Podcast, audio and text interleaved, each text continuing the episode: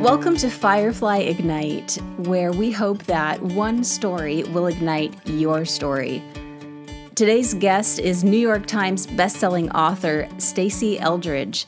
Stasi and her husband John are the founders of Wild at Heart, which is a ministry committed to seeing the hearts of men and women awakened and come alive. Stasi has authored and co-authored multiple books including Captivating, Becoming Myself, Love and War, and her most recent book, Defiant Joy. I really hope you enjoyed today's conversation. So, welcome, Stasi Eldredge, New York Times bestselling author, and it's just an honor and privilege to have you with us today. Thank you. It's a it's an honor for me too. I'm so happy to be with you. Thank you. I would love to discuss with you today your most recent book, Defiant Joy. But before we get into that, I would love to hear a little bit about your journey as an author. So tell me, was writing something that was always a part of your story, or was this a more recent development? That's such a good question. And my, my answer is really that is pretty much always a part of my life because I love to journal. I kept uh, a diary as soon as Probably, probably beginning in middle school when I was about 12 or 13, writing down my experiences, my thoughts, and it was a great place to be able to vent and express things that were going on. It was a safe place. And then I loved writing short stories, I loved writing poetry, but writing a book was not something that was on a dreams list or a any kind of a list that I had. It, that I kind of fell into. Um, my husband wrote Wild at Heart, the book, back in, um, was it 2000, I think, or 2001, right around then. And shortly after coming out, there was the request from his women readers to go, well, what what about us? Because Wild at Heart is about the heart of a man and the masculine journey and uh, the wounds that men take and how they come alive. And um, it's it's incredible. It's fabulous. And the women said, "Where's ours?" Which was a really legitimate question. And John said, "I can't write that book. I'm not a woman." And I said, "I can't write that book. I'm not ready to write that book." but a few years later, we started. I started doing women's retreats and speaking to women about the heart, their hearts, and the the love um, that they held in God's eyes, and that their heart is actually the treasure of the kingdom. So my, I've always been passionate about women, particularly, and so I came home one day and said, "I'm ready. I'm ready to write." And so we actually wrote our first book together. Um, together. It's called, called Captivating, okay. right? Unveiling the mystery of a woman's soul. And that's when I learned how to write because my husband had written several books by then and I didn't know how to go about it. And he has a whole um, method, a methodology for writing involving a big board and three by five cards and ideas and big ideas getting moved around. And so working with him on that and then and also then learning that I didn't need to write chapter one and then two, then three, then four. I didn't didn't go like that. I had to write about what I was passionate about at the moment, and then see well where does that fit and does it fit. Mm-hmm. And I loved it. I loved writing. We he wrote half of the book and I wrote the other half and when we would finish a chapter, we took different chapters, we'd give it to the other person to review and edit and then um, we took it from there and it was a great experience. And I love that you like you said you wrote when you were young but in a way that expressed your heart and then it led to this other other avenue for you yeah. uh, to also express your heart in in a way that perhaps you weren't expecting to. Um, was it a little bit intimidating having John already written these best-selling books and then you coming alongside of him, or or was it actually just nice being able to have him there to help you? You know, it was both, Lauren, really, because um, I was grateful for his help. Um, it was it was a strengthening thing for our marriage where it could have been the opposite, you know.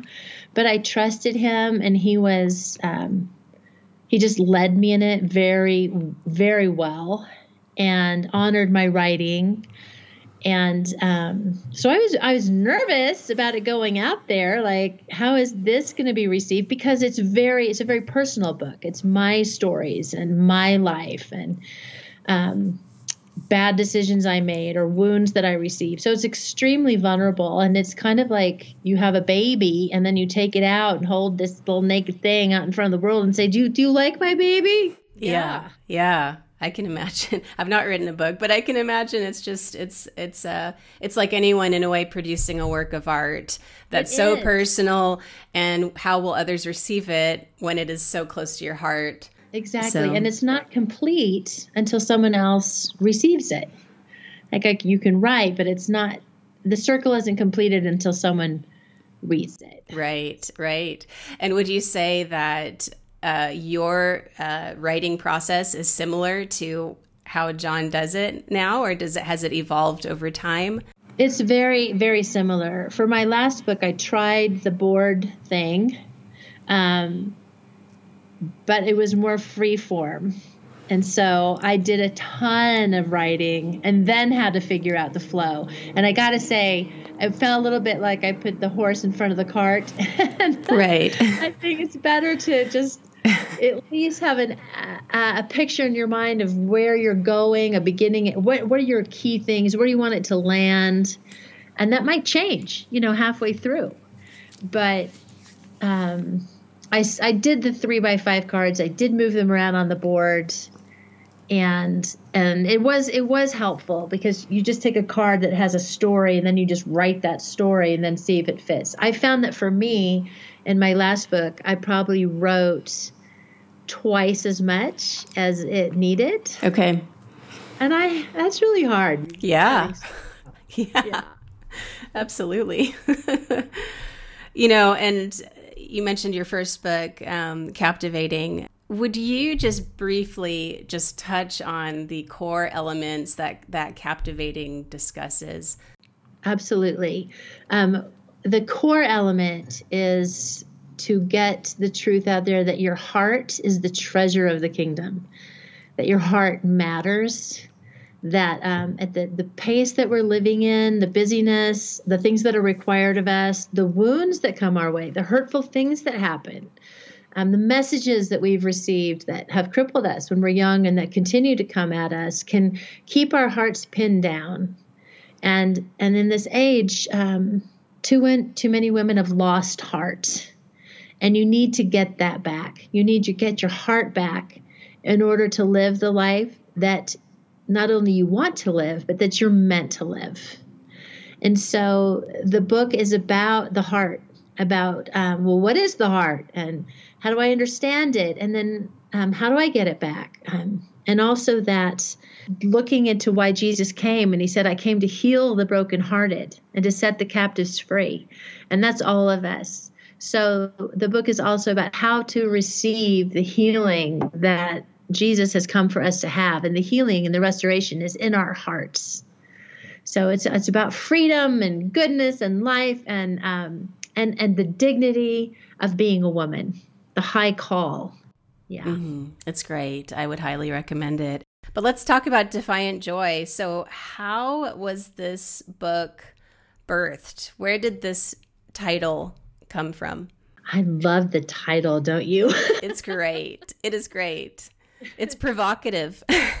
Good, because sometimes in order to have joy, it really takes a defiant stance um, against all the what the world is throwing at us, and these these are hard times that we're living in. They're confusing times, and there's a lot coming at us that is new, and we've never navigated it before. But in any person's life, it feels like in any season, they're either going through a struggle, something difficult, or those close to them are. Um, so this book I actually wrote in what was up to that point the most painful year of my life. I um, I had to have a hip replacement surgery, but it went undiagnosed for a year, and to the point where I I couldn't walk using anything. I was grabbing chairs to I couldn't do mm. anything. And then I had a dear friend of 35 years um, succumbed, died to leukemia from leukemia, and, and that was so painful. Goodbyes are so painful, even if you know they're temporary. And then also in the middle of that year, I had uh, I suffered a betrayal from a very very close friend, and and I don't know. There's a lot that's worse than that. Um, and so I, I know that people listening know those kinds of sorrows, knows that pain, and and it felt like a tsunami. There was something else that happened that year, but isn't that nice? My memory is starting to soften. And in the midst of it, I felt the invitation from God to not collapse, to not let this tidal wave of pain define me or my life or or pin me down to the ground and he invited me instead to look to Jesus. Like, who is he? What has he done? What has he won? What's true? And so I dove into what is joy and how crazy is that that we're supposed to have joy regardless of our circumstances so um, diving into it discovering you i usually thought of joy as being happiness like like squared or i write that it's happiness on steroids but it's really not. Joy is this whole other substance and i love being happy. I i love it. I prefer it to above all things but but that's based on your circumstances and temporal realities and what's going on and um, and it's wonderful. But joy is something else altogether and it's when your heart is tethered to the reality of heaven and and the goodness of God and the larger reality of the spiritual world that we're living in. And that actually doesn't shift. So so in the midst of being tossed and turned and grieving, the invitation to stand and have my focus be on a different reality than what I could see. Not it wasn't saying deny it. Joy isn't about denying reality, but it is about inviting the truth in that that that pain, sorrow, suffering, loss, betrayal, it doesn't have the final say over my life. And so to mm-hmm. take that posture required a strength mm-hmm. that I I said was defiant. The the kind of the picture that I had is, you know, as you're defining trying to define joy versus happiness is when you think of the ocean and I and I kind of picture happiness being those those light waves on the top of the ocean that crash onto the sand and and they're amazing and we love the waves but the joy is the depth of the of the sea you know that yes. underlying deep sturdiness within somebody that is so much more than what we feel on the yes. surface yeah and somehow we're told it's attainable. So I, I wanted to, and I want to still ha- latch on to that. I'm really, I'm really struck by one of the letters in the New Testament. It's called Philippians. Paul wrote a letter to the Philippians, and um, they call it his most joyful book and he uses the word joy in it his, uh, like 16 times his admonition to have joy is just think about it and not like beating you over the head but but this encouragement that you can have joy. And he wrote it when he was in prison and shackled and waiting to be put to death. So this is a guy whose circumstances couldn't be worse really. And yet he is saying in this place still oh man because he knows he knows the end of the story. He knows the end of his story is a is a really really good one, and that's what his eyes are on, and that gives him the strength and the courage then to breathe and to live and to not be in despair. hmm Yeah, and there's a lot of despair in the world right now. hmm so something that I really latched onto that I liked that you discussed in the book was this idea of the ache. So I would love for you to describe that a little bit. And, and, what I mean by that is, I feel like you so perfectly described what so many people feel and carry with them, but wouldn't be able to put words to. but in but in your book you just talk about the ache that that in a way we carry simply because we live in a broken world or tragic things have happened. And there's just this idea i mean first of all i think giving giving ourselves permission to acknowledge and be aware that i i at times carry an ache within me. Does that make sense? Yes. Um, and could you just describe that a little bit more of of what that can look like in our lives? It comes with being alive. It comes with the territory. And it's this desire for more and there's this this knowing that things are not as they are meant to be but it can be used as a doorway to walk through to to receive the more to drive us on to pursue to pursue goodness. And um, i know that i do write about how i hate goodbyes of all kinds.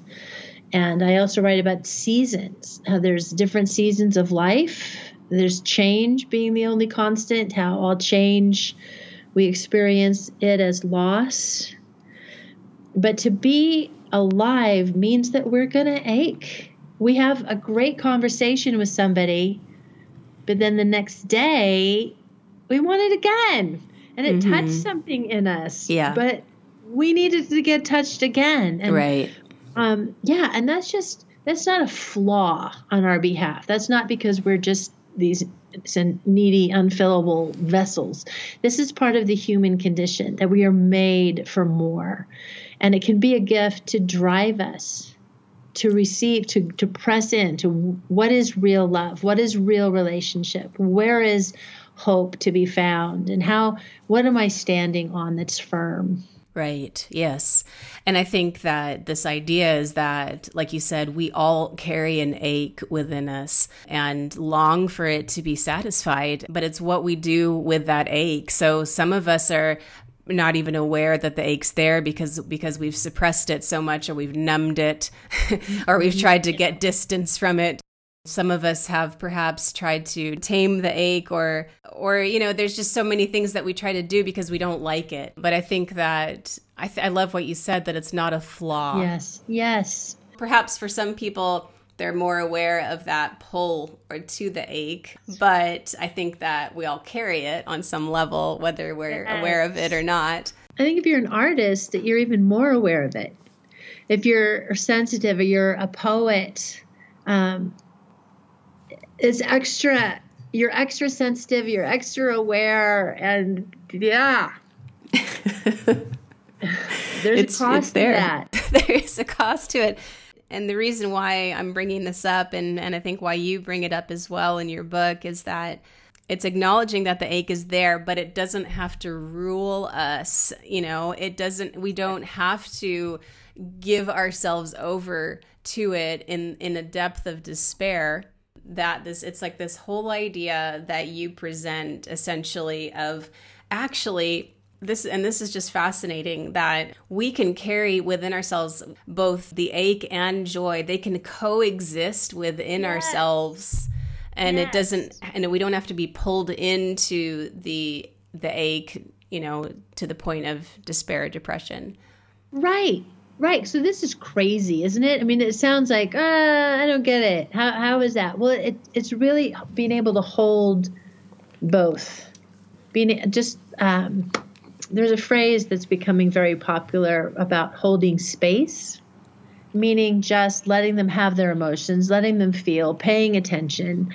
And it's almost like holding space for yourself, that we can have a desire for more that we can be actually feeling sad, but that's not our defining characteristic. To know that we are sad, this thing's just happened, this conversation or this blah blah, you name it, and and there's the natural right response of grief or sadness or disappointment. But at the same time, to have that not be the defining sentence over our life that I am a sad person, I am a depressed person, um, to be able to say, no, I'm actually, I'm an alive person. I'm a sensitive person. And, um, and to be able to cultivate a heart that can be joyful, that is centered on the good, that can know that um, that on the other side, like this, there's actually going to be life on the other side of not only the thing that I'm going through, but actually forever. Yeah. It, it's like it's allowing someone to be absolutely authentic about the reality of life, the pain that they're going through, and yet find joy that wells up within them because of the life of Christ inside. Yes, exactly. It really is to be rooted and grounded in something that's larger than our life. So, as a believer, my ultimate hope is because of what Jesus has done for me and won for me, his love for me, that that is what defines me. Yeah. I just have this quote as well from your book that I'll just read that s- summarizes this. It says, We are made for much, much more than this life has to offer us, and we know it. The soul's response to the ongoing awareness that this life will never fully satisfy is to ache. But we do not need to despair. We can ache with a grief that makes what is available all the more lovely. I love that. I love that. It's just this, again, this idea that in a way just by naming it acknowledging it and then own our story all of it the totality of it the good and the and the hard and and we embrace that ache it then gives us the chance to invite in the joy of uh, that god has for us. Yes yes. There was a, a, poignant moment. I just love the way you described all of that. Uh, an example would be my my husband just had his 60th birthday and we were going to have this fantastic party and we had to cancel it because of COVID and the restrictions. Um, but we were able to have our children over.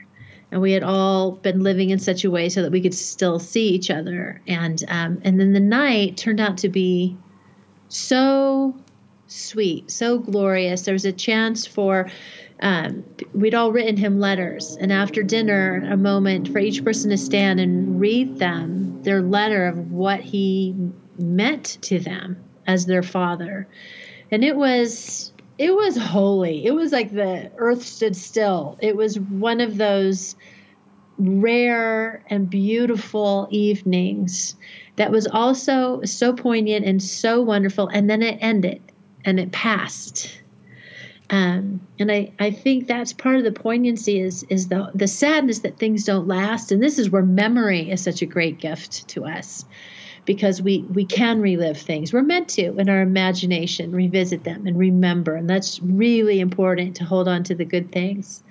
But having that moment, that time was it was so holy and knowing it just made it that much sweeter that this is right now. This is happening. And rather than being sad that it wasn't going to last, it, it we were extra present to it, extra attuned, and really paying attention.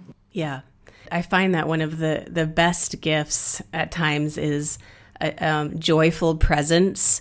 Yeah. That I think most of my life I live in fast forward in the future, like thinking about what needs to happen or maybe thinking back over what I should have done, what I could have done, you know, the regret side of it. And so to actually be present is a rare, rare gift. That's what it is. It is a rare gift. Yes. And it's the, it's uh, actually, the best way you can love people is offering your presence. So, yeah, and it's it's a challenge to yeah. not be running ahead or ruminating on behind, but to actually be present something I enjoyed in in all of your books and appreciate is your vulnerability because what it does is it helps others to say, "Oh, I'm not the only one who deals with these thoughts." Or, you know, I think what it just shows is it's like, "Oh, this is a normal human wrestling with this past, present, you know, yes. um, thing, the ache, the joy, and what do you do with it?" Yeah, I think that uh, that's what I like to read. I learn I learn from other people's stories so much because I want to know uh, who was it? Someone who said we read to know that we're not alone. and and to read someone else's experience and go, "Oh, you you named it. You named what I'm living." And that's such a gift to go, "Oh, I'm not crazy." You just okay. Oh, at least there's one other person on the planet that has had that experience. And um, the more I've been able to talk with primarily women the more I realize, wow, we share so many experiences, so many of the things that we feel isolated by or alone in. We actually share those. So to say those out loud, even that you're you, loneliness, women struggle with loneliness. Like that is not just you, it's not just me. It's it's part of the human condition. Yes, I think you're right. And so much of the time, we're in our own world thinking, I'm the only one that deals with this. No one knows what it's like. And I, and this whole concept of loneliness that you touch on is fascinating because you you said you know I've yet to come across someone who's has who has not struggled with loneliness in some way. Yeah. And that's amazing. Yeah. Actually, that both surprised me, but at the same time, I thought, what an interesting thing that most of us probably feel like we don't fit in. You just named it. That's really true. And that's why this is one of the things that I love about Jesus is that he knows us. He knows us. He gets our sense of humor. He gets our jokes. He knows our, our the way we perceive things, and that that um, one of my favorite scriptures is I will uh, you know that you're not alone. I will never ever leave you. That I that it's just an answer to the loneliness of although we're meant to be in community with other people, people skin on people, but but that um, we're, we're met in a deep and profound way, and knowing that oh no, actually I am known, and in that knowing I'm actually loved, and therefore I have the courage to risk for me being vulnerable and offering truth and my experiences and perception because I'm I'm okay. Mm-hmm. But it is it is mind blowing. I remember being with a group of these women that were all like like they're just you know women that I look up to, a little intimidated by, and I ended up asking them, "Do you feel like you fit in?" And none of them did. I was wow. stunned. Wow. Yeah. They like they like got quiet and a little sheepish and like said no. And I went, whoa, it's not just me. That's amazing. The, I just think the power of naming it is is really interesting yeah. to have it called out and just that awareness again of oh okay that's a that's a real thing that so many of us deal with. The things that we think are going to bring us life. Say you know we're driving down the road and we have a destination in mind. We're going to the beach and it's going to be great and then something happens. Uh, somebody rear ends us, somebody sideswipes us, and our plans become interfered with. And maybe we didn't know that the beach we were going to was Normandy and it was D Day and it was not going to go well for us.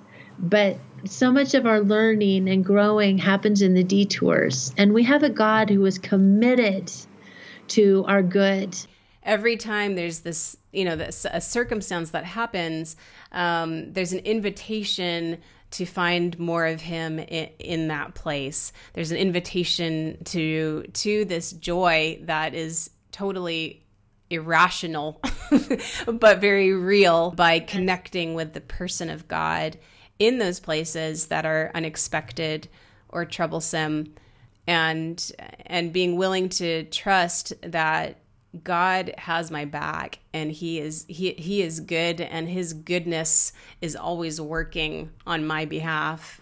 Yes, and he's for me. He's for me. He's not working against me. He's, just as you said, he's working on my behalf. Um, I think one one of the difficult things is just for many people is to come to to receive love and naming God as a good father. Because for too many of us, we didn't have an earthly father that we might name good, or none of us had a perfect father. So, so one of the things is in in in this journey of ours is is reframing, is asking, "Okay, God, I don't know you. Reveal yourself to me. Show me who you are. I want I want to know." And and I want, I want, and, and the more we do, the better he gets. The more we know him, the more great. He's just, you know, I've been a Christian for, I don't know, 40 some years, and I love him more now than ever before. And Christianity has just gotten way better.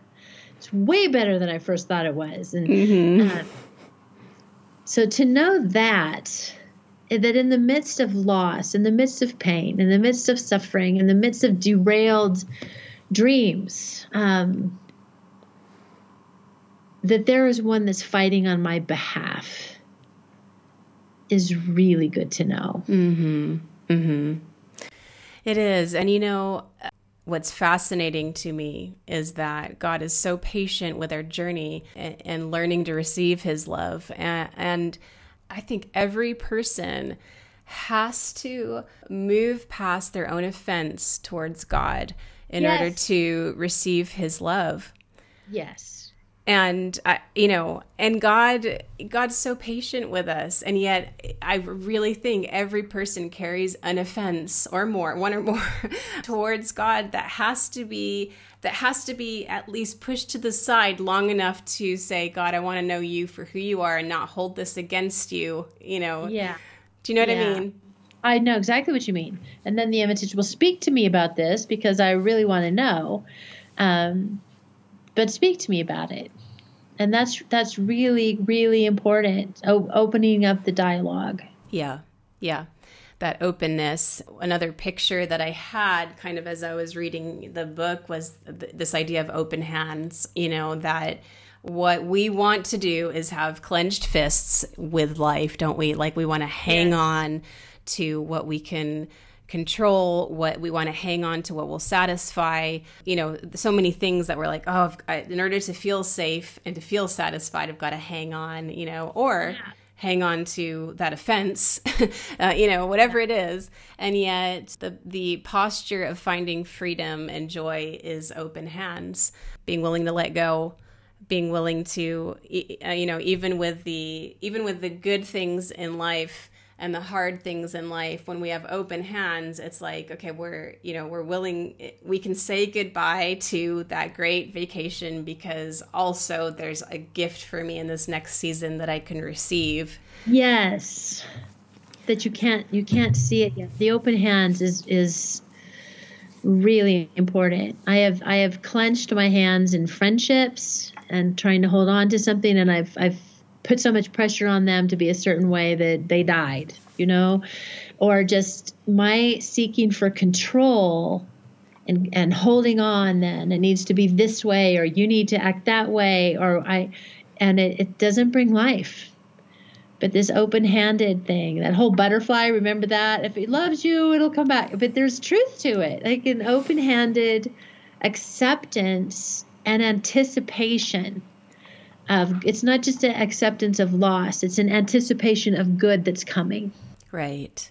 An anticipation of good which which is rooted again bringing it all back it's rooted in um, the foundation of knowing jesus and understanding having a heart understanding of his death his resurrection and and the life that he gives us. It, it all goes back to that it does. It does. It all it all goes back to him and his love and his promise because and the ultimate hope that we have in the very real person of Jesus. Well, I hope you enjoyed listening to this conversation with Stasi. You can find out more about her at wildatheart.org. And if you enjoyed listening today, please share with someone who you think could benefit from hearing it. And don't forget to subscribe to this podcast and rate and review it. Thanks again, everyone.